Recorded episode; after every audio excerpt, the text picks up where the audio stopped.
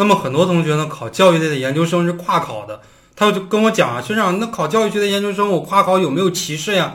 那我来跟大家讲一下，考教育学的研究生绝对没有歧视，因为教育学是跨考人数最多的啊，也是最容易成功的。教育学百分之九十的人都是跨考，因为本科阶段有教育学的这个考生非常非常的少，有教育学的学校很少。还有呢，就是教育学的跨考是有优势的，因为高分几乎全都是跨考的。像我本科英语专业的。啊，我跨考教育学，当时考我们那个专业第一名，拿了公费奖学金，啊，所以我当时包括我们之后的几届，我带的学生高分基本上都是跨考的。任何专业都适合考教育学专业，教育学本身反而不适合考教育学专业。为什么呢？因为我们经常听一句话，叫做“跨出教育看教育”。你如果用教育的眼光来看教育，你永永远没有办法来解决教育的问题。因为不识庐山真面目，只缘身在此山中，就是这样的一个道理。你看不到教育的本质，因为你是生活在教育这个圈子里边。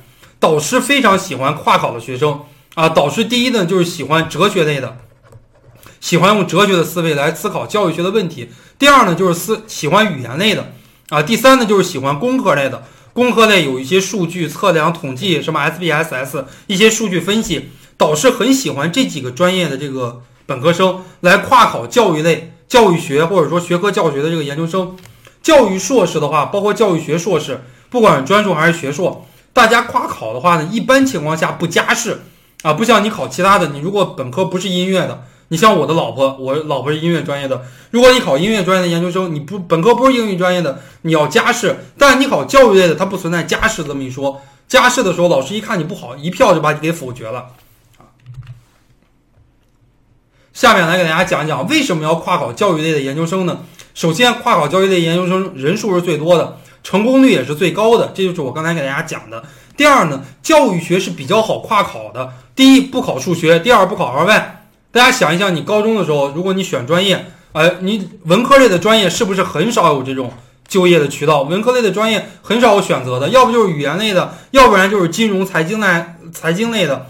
要不然就是这种哲学、历史类的，我们考研更是一样。考研你如果不考数学类的专业的话，能够考的很少。即使你考金融、财经类的这个研究生，也要考这个数学；考管理类的也要考数学。啊，如果你不考数学的话，要不就是教育学、心理学都考数学类的东西；要不就是教育学，要不就是历史，要不然就是哲学。那么除了这几样，农学、农学它有的都考数学。除了这几样以外，基本上都是考数学的，不考二外的。语言类的很多都考二外，第二语言，就像我本科学日语，对吧？会说这个日语。哈西妈妈写的到的有的机构，好难该西马斯啊。初次见面，请多关照。本科的第二语言学的是这个，呃，日语。如果你考语言类的，都要考你们这个第二外语。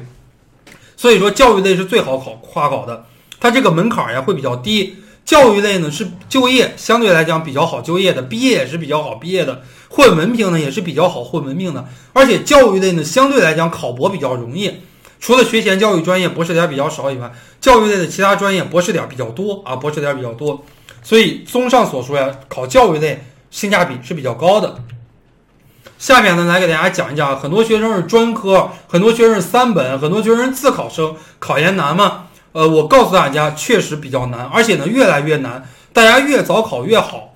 但是咱们星火考研呢，培养出很多很多成功的案例。首先呢，咱们星火考研二零一四年有一个同学叫卢梦同学，在二零一五年有一个同学就是我自己的老婆啊，叫范学军同学。呃，之后呢，二零一六、二零一七年，每年咱们都会找一个特别成功的一个学长学姐。